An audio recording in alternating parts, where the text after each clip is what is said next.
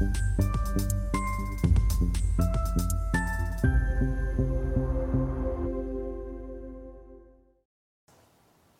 Bonjour, bienvenue sur SRTV dans notre émission euh, Bourse. Aujourd'hui, c'est pas un président de société coté, c'est pas un gérant de fonds, euh, c'est une légende de la bourse que nous recevons. Euh, dans une émission de bourse, euh, s'il n'y a pas notre invité d'aujourd'hui, c'est un peu comme de visiter le musée du Louvre sans voir la Joconde. C'est Louis Tanberger qui nous a fait le plaisir et l'honneur d'accepter notre invitation. Louis, bonjour. Bonjour, tout l'honneur est pour moi. Merci. Eh bien, avant donc d'évoquer votre parcours exceptionnel, on va rester un instant dans le présent avec la présentation peut-être de votre société euh, du moment, IPO numéro 1, dont vous êtes le président. Oui, je crois qu'elle porte bien euh, son nom, puisque nous sommes depuis le second marché en 1983, c'est vieux, à Lyon.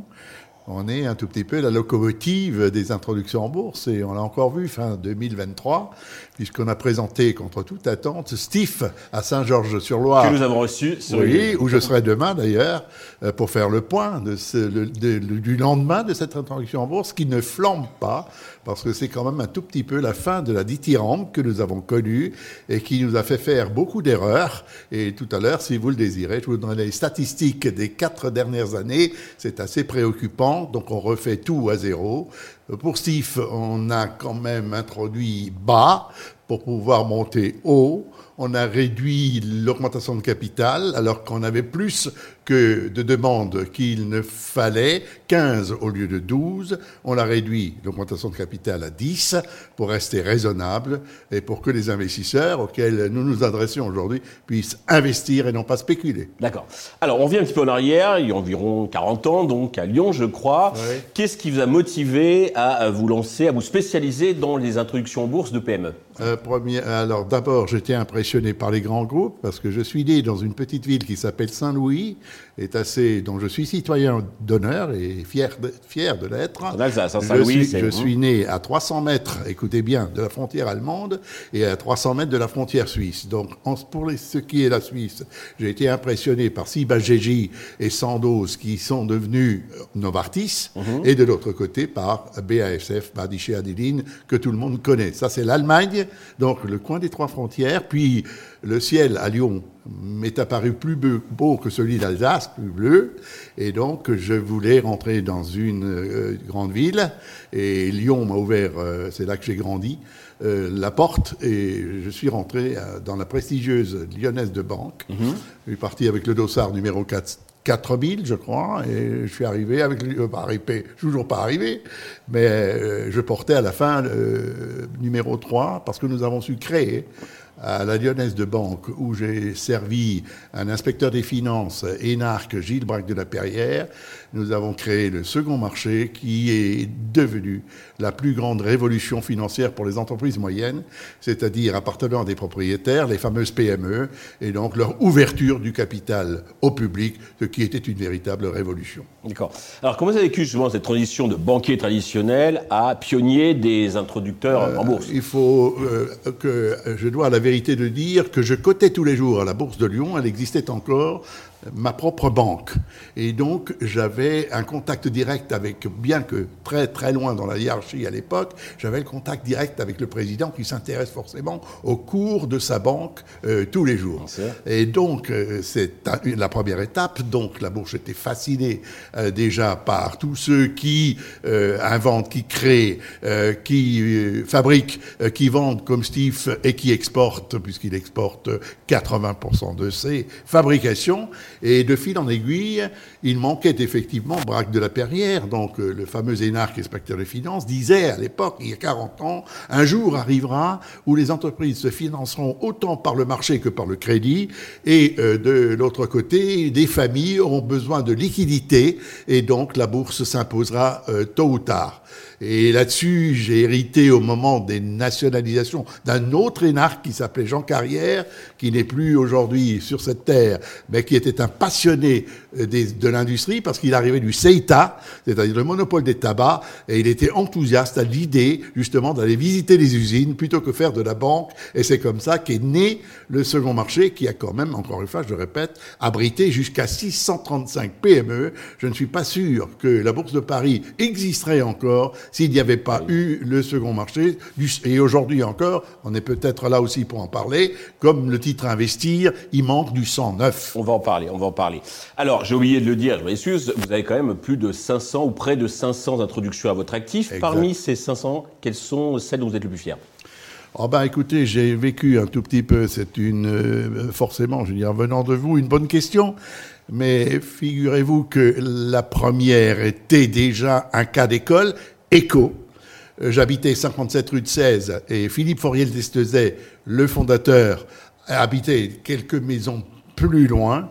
Et il était très gêné parce qu'il avait un actionnaire minoritaire que j'ai bien connu aussi, qui voulait vendre sa participation à des Anglais. Et d'où est venue l'idée de s'introduire en bourse éco euh, sur, le, sur le hors-cote à l'époque. On, appelait ça de la poubelle, la poubelle.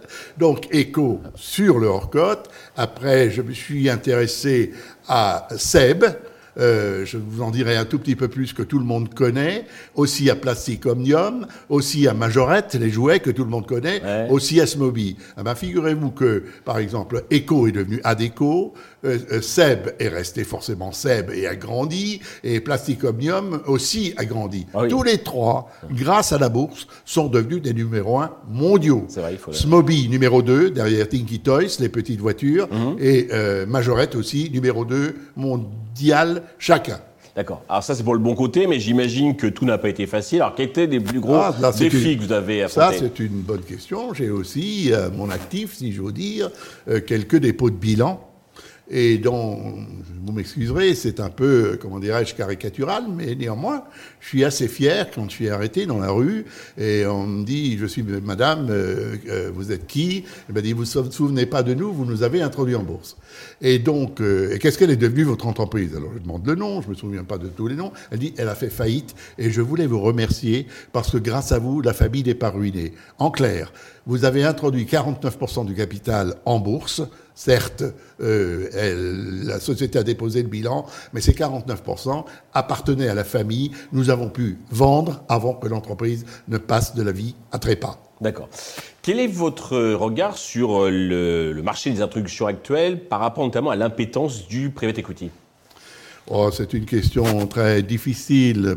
Les gens pensent que euh, je suis contre le private equity. C'est vrai que j'ai un peu quitté la banque puisqu'elle voulait me faire faire du private equity et j'ai pensé, à raison ou à tort, euh, qu'un chef d'entreprise performant, conquérant, ambitieux, euh, déjà rentable, n'avait besoin de personne si c'était de l'épargne publique à laquelle nous parlons aujourd'hui, je crois. Donc, effectivement, on vient encore avec Steve à Saint-Georges-sur-Loire d'en faire la démonstration, il y a une vraie clientèle de petits porteurs qui veut investir plutôt que euh, spéculer. Et donc, naturellement, le private equity est facile, mais il n'offre pas ce que vous m'offrez aujourd'hui, c'est-à-dire de pouvoir parler aux investisseurs, et donc pas de liquidité non plus du euh, euh, patrimoine entrepreneurial. Et puis il y a quelque chose, monsieur Romanizin, que j'aime pas, c'est l'entre-soi. Donc je combats l'entre-soi des familles, et voilà que s'en mêle private equity, on continue dans l'entre-soi. Et quand euh, le président d'Euronext dit il faut attendre que l'entreprise soit mûre, moi j'ai toujours peur des fruits mûrs. Vous voyez pourquoi? Parce que je dis il n'est jamais trop tôt pour s'introduire en bourse. C'est toujours trop tard. Vous anticipez. Euh, Parce que ce que j'aimerais bien amener en bourse, et je m'y suis employé jusqu'à présent, pour voyeur de plus-value par la même occasion, c'est le blé en herbe. Donc euh, l'entreprise, quand elle est, d'ailleurs, on peut, euh, je réponds au président de Ronex quand il parle d'une entreprise mûre, il est pourtant expert comptable de métier, ça ne veut rien dire. Qu'est-ce que c'est qu'une belle entreprise? Est-ce qu'elle l'a été? Est-ce qu'elle l'est encore? Est-ce qu'elle le deviendra Pour ça que nous sommes surtout au devenir, plus C'est pour ça que nous sommes ensemble. Alors justement, quelles sont les évolutions, les innovations qui devraient intervenir selon vous Et je sais que vous êtes force de proposition, parce que je crois que vous écrivez régulièrement ministre de l'économie. Je vais avoir la dent un tout petit peu dure. Que je, je lis aujourd'hui qu'il y a une loi qui sort pour améliorer d'une manière drastique les relations entre les entreprises et l'administration. Euh, j'étais aussi euh, très conscient de ce qui s'est passé à l'Élysée le 22 novembre dernier, quand Emmanuel Macron a poussé les patrons de PME, d'ailleurs Steve y était, il était ce jour-là chez vous, je crois, pour que les, les PME deviennent des ETI, des entreprises de taille intermédiaire. Vous savez que nous en avons 6 000, que l'Italie en a 9 000 et que l'Allemagne en a 13 000. Donc nous avons, euh, ce qui nous manque, c'est des gazelles, disait Renaud Dutreil, à l'époque ministre, c'est-à-dire qui courent plus vite que les PME. La bourse est faite pour ça, euh, pour l'accélération, pour accélérer la croissance. Pas plus tard que ce matin, vous lisez dans les échos que la savonnerie de Nyon, euh, Nyons, connaissez l'huile d'olive de Nyons, euh, donc dans la Drôme provençale, il va, il va lancer la parfumerie de Nyons. Et donc, euh, grâce à la bourse, il a commencé avec la savonnerie, il a dit il faut que je devienne un nouveau industriel et innovatif. D'un côté, je me suis introduit en bourse avec la savonnerie, donc j'ai mis un peu d'argent de côté. Maintenant, je peux à nouveau prendre, écoutez bien, des risques en créant une toute nouvelle société, la parfumerie, qui va exporter dans le monde entier, puisqu'il exporte déjà 60% de ces savons, même en Corée du Nord. Alors, nous sommes suivis par des investisseurs, mais aussi des, chefs d'entreprise, des, des, entrepreneurs de, PME. Qu'est-ce que vous leur conseillez à ceux qui ont envie donc, de s'introduire en bourse et quels sont les, pièges, les risques à, éviter? Alors, de risques, il n'y en a aucun. Il faut qu'ils travaillent plus pour gagner moins. Et euh, il, un guerrier a sa place en bourse je sens tout de suite, je me suis rarement trompé. Je ne me trompe pas sur le dossier, puisqu'ils se ressemblent tous. Et vous avez parlé d'amélioration tout à l'heure. Là, il y a vraiment quelque chose à faire pour les PME. Il faut diviser le nombre de pages d'un dossier d'introduction en bourse pour une PME par deux. Au lieu de 350, il faut revenir à 175. Et ça, c'est vrai pour Euronext, c'est vrai aussi pour l'AMF. Je vais vous dire pourquoi. Parce qu'il ne faut pas confondre les grands groupes qui jouent, avec l'argent des autres, si j'ose dire. On me le pardonnera. Ce sont des managers avec des propriétaires qui jouent avec leur propre argent. Donc, ils sont en risque. Qu'est-ce que vous voulez qu'il, pourquoi voudriez-vous qu'ils trichent? Par contre, euh, sous la pression des financiers dont je fais partie, on leur fait faire des bêtises, c'est-à-dire, et je crois que vous m'en avez parlé un tout petit peu, on introduit un prix trop élevé, ce qui est arrivé en 2021-2022, et on procède à des augmentations de capital surdimensionnées. Je ne crois pas que Steve, que ça change quelque chose, de lever 12 millions ou 15 millions euh, ou 10 à la place de 15. Le 1er janvier, il va pas pouvoir dépenser, il faut surtout pas qu'il dépense 15. Start-up. Hein. Absolument. Donc, il faut qu'il procède euh, par, euh, comment dirais-je Par tranche. Absolument. Et les start-upers qui ont baissé de 50% depuis un an ou deux sont un peu, excusez-moi, des mornés. L'argent, vous savez, rend bête et fou. J'ai appris ça avec les industriels et notamment avec le fondateur des jouets L'argent, disait-il, est un très bon serviteur, un très mauvais maître. Et tout le système, avec euh, et moi compris, on en a fait, euh, la doxa a voulu qu'on lève beaucoup d'argent. Naturellement, c'est très intéressant pour les intermédiaires. Est-il besoin de le préciser? Mais après, il faut livrer. Les startups ne livrent pas. Stiff livre tous les jours, exporte 80%. Donc, je suis plus rassuré, avec une entreprise industrielle qui a à sa tête un guerrier. Et quand je demande à M. Euh, Burgos mmh. ce qu'il fait la journée durant, il dit Je ne suis pas à Saint-Georges-de-Loire, je suis dans mes filiales dans le monde entier pour trouver de nouveaux clients, Tesla ou autres, Samsung, pour ce qui concerne les explosions qu'il essaye de contenir, vous le savez. Bah, il est un peu comme vous, donc il sillonne, alors lui le monde, vous c'est la France, donc justement pour trouver, donc si on revient sur IPO euh, numéro 1. J'en ai ramené 10 euh, de Chine, j'ai prospecté la Chine, j'ai fait du porte-à-porte -porte en Chine. Alors justement, est-ce que vous nous préparez des, belles introductions pour 2024 Oui, je crois. Belles. Euh, pourquoi pas? C'est en tout cas, c'est sûr, ça part de ce postulat. Je commence par euh, le commencement, à l'extrémité d'ici, à Brest, avec Imeon, un, ancien ingénieur de Thales, qui travaillait sur les radars pour le Rafale, qui a créé Imeon, des onduleurs dans l'énergie, euh, intégrant euh, l'intelligence artificielle déjà. 6000 utilisateurs dans le monde, déjà. Ondulé veut dire ce qu'il veut dire, ce que ça veut dire. Il a déjà 1000 euh, obligataires, non pas dans son capital par définition, puisque ce sont des obligations. Euh, il a un chiffre d'affaires de 5, de 6, de 12, de 24 et de 50. La rentabilité, toutes les entreprises qu'on présente sont rentables déjà. Donc j'ai retenu la leçon des excès de 2021-22. J'y ai pas beaucoup participé. C'est pour ça que je peux être aujourd'hui crédible, notamment avec la SNIF, maintenant avec Ibeon. Donc ça c'est Brest. Après c'est, on va de l'autre côté de la France, dans les Vosges. Deuxième, au premier massif forestier de France après le, avec ou après le Var, ou avant le Var, je ne sais trop bien, c'est euh, le slogan de la société et euh, de la forêt au chantier. Il fait de très belles choses, de très belles charpentes, notamment celle de la piscine olympique de Nanterre.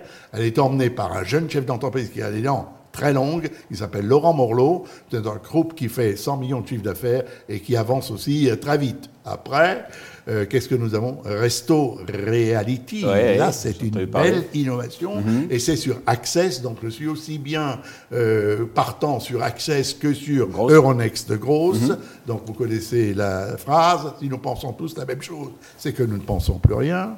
Et donc, euh, sur Access, ça va être une opération intéressante, une acclimatation progressive, pas une augmentation de capital excessive. Il va falloir qu'il fasse ses preuves. Après, on lui amènera de l'argent. Il pourra accélérer. Mais pour accélérer, on a quand même réuni un certain nombre d'éléments. C'est de, comment dirais-je, il lutte dans la sécurité alimentaire, un développement euh, qui est à perte de vue exponentielle. La preuve, un partenariat a déjà été conclu avec, il faut que je fasse attention, ah, on est à Lyon, bio, euh, euh, bio nutrition. Mhm. Donc, qui, a, qui est très très puissant le laboratoire que vous connaissez, la Mérieux, et il y a un partenaire, donc un partenariat qui est en cours avec Restauralité via, j'allais dire, la réalité virtuelle.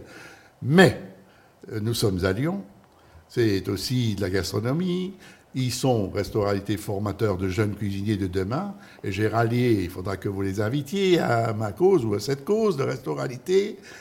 Euh, comment il s'appelle David Tissot, Bocuse d'Or, trois étoiles Michelin. Mhm. Bocuse d'Or en 2021. Et Johan Chapuis, une étoile Michelin à Tournu qui est le coach de l'équipe de France du Pocus d'Or. Donc, ils participent tous les deux au capital de Resto Reality. A encore une personnalité, une autre, qui est connue, tout le monde connaît, surtout en ce moment, un promoteur immobilier euh, à Lyon qui s'appelle Promis et qui oui que je connais très bien. C'est Romain Solène oui. exactement mmh. Romain Solène qui a réussi à attirer à lui Sébastien Chabal. D'accord. Sébastien Chabal qui est connu de millions et dizaines de millions de Français Parfait. Ben, je vois que vous avez du pain sur la branche et puis que le privé equity a de quoi bien se tenir avec vous. Ouais, oh, oui, enfin, c'est un tout petit peu dommage que nous ne sachions pas très bien vendre la bourse. C'est quand même ce qui fait défaut. Il devrait, dans chaque banque, y avoir un représentant de la bourse, ça n'existe pas. Alors nous sommes tous les deux, nous avons tous les deux, si vous le permettez, plus 20 ans, mais nous avons connu des agents de change qui étaient véritablement euh, des partisans de la bourse. C'était leur métier et essayer de détourner du crédit justement les entreprises pour qu'elles passent par le financement du marché. Aujourd'hui, ça n'existe plus. Et donc, comme je le disais tout à l'heure, c'est la doxa, lever des fonds le plus possible pour que nous encaissions les plus belles commissions. Et après, le chef d'entreprise se dit, merde, je ne peux pas dire autrement. Et ça, c'est quand même grave pour moi, et surtout pour une PME, vous me l'accorderez. La bourse est une affaire de crédibilité croissante. Tu montres d'abord ce que tu sais faire et après tu auras de plus en plus d'argent. Eh bien, ça me semble une bonne conclusion et j'espère que vous irez régulièrement bah, pilonner donc, euh, ce discours comme vous l'avez fait avec euh, le, talent euh, qui, qui vous caractérise. Merci, Merci à vous. Merci à tous de nous avoir suivis. Je vous donne rendez-vous très prochainement sur Investisseur TV avec un nouvel invité.